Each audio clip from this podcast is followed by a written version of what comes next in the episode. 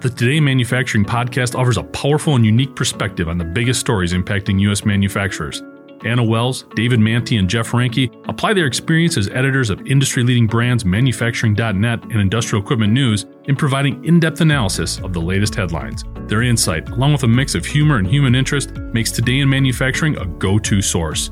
Keep pace with supply chain challenges, electric vehicle developments, labor struggles, robotics, and more by listening, downloading, and subscribing to the Today in Manufacturing podcast.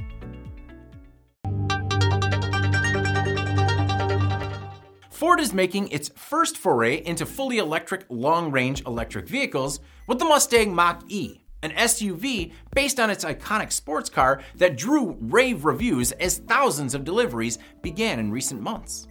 But a new report highlights the types of headaches that likely await automakers as they transition to more and more electrified fleets. The Mach E, which starts at more than $40,000, boasts a range of 300 miles per charge. But in order to get those miles, the vehicle, like others, electric or not, needs a 12 volt lead acid battery to get up and running and a software issue in some vehicles, according to numerous owner complaints, is keeping that 12 volt from charging, essentially rendering the car useless.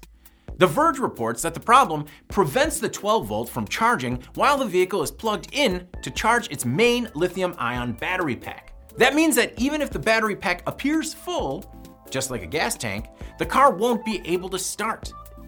Ford informed federal highway regulators that the problem in the car's powertrain control module affects Mustangs built on or before February 3rd. That reportedly means dozens of vehicles could potentially be affected. The company told The Verge that the matter involved, quote, a small number. It's possible to jump the car as you would a gas powered vehicle, the report notes. But getting to the lead acid battery in the first place requires opening and pulling back multiple panels, even cutting through vinyl in some cases. And even though it's a software matter, Ford says it can't deploy an over the air fix, and that owners need to take their cars to an EV certified Ford dealership.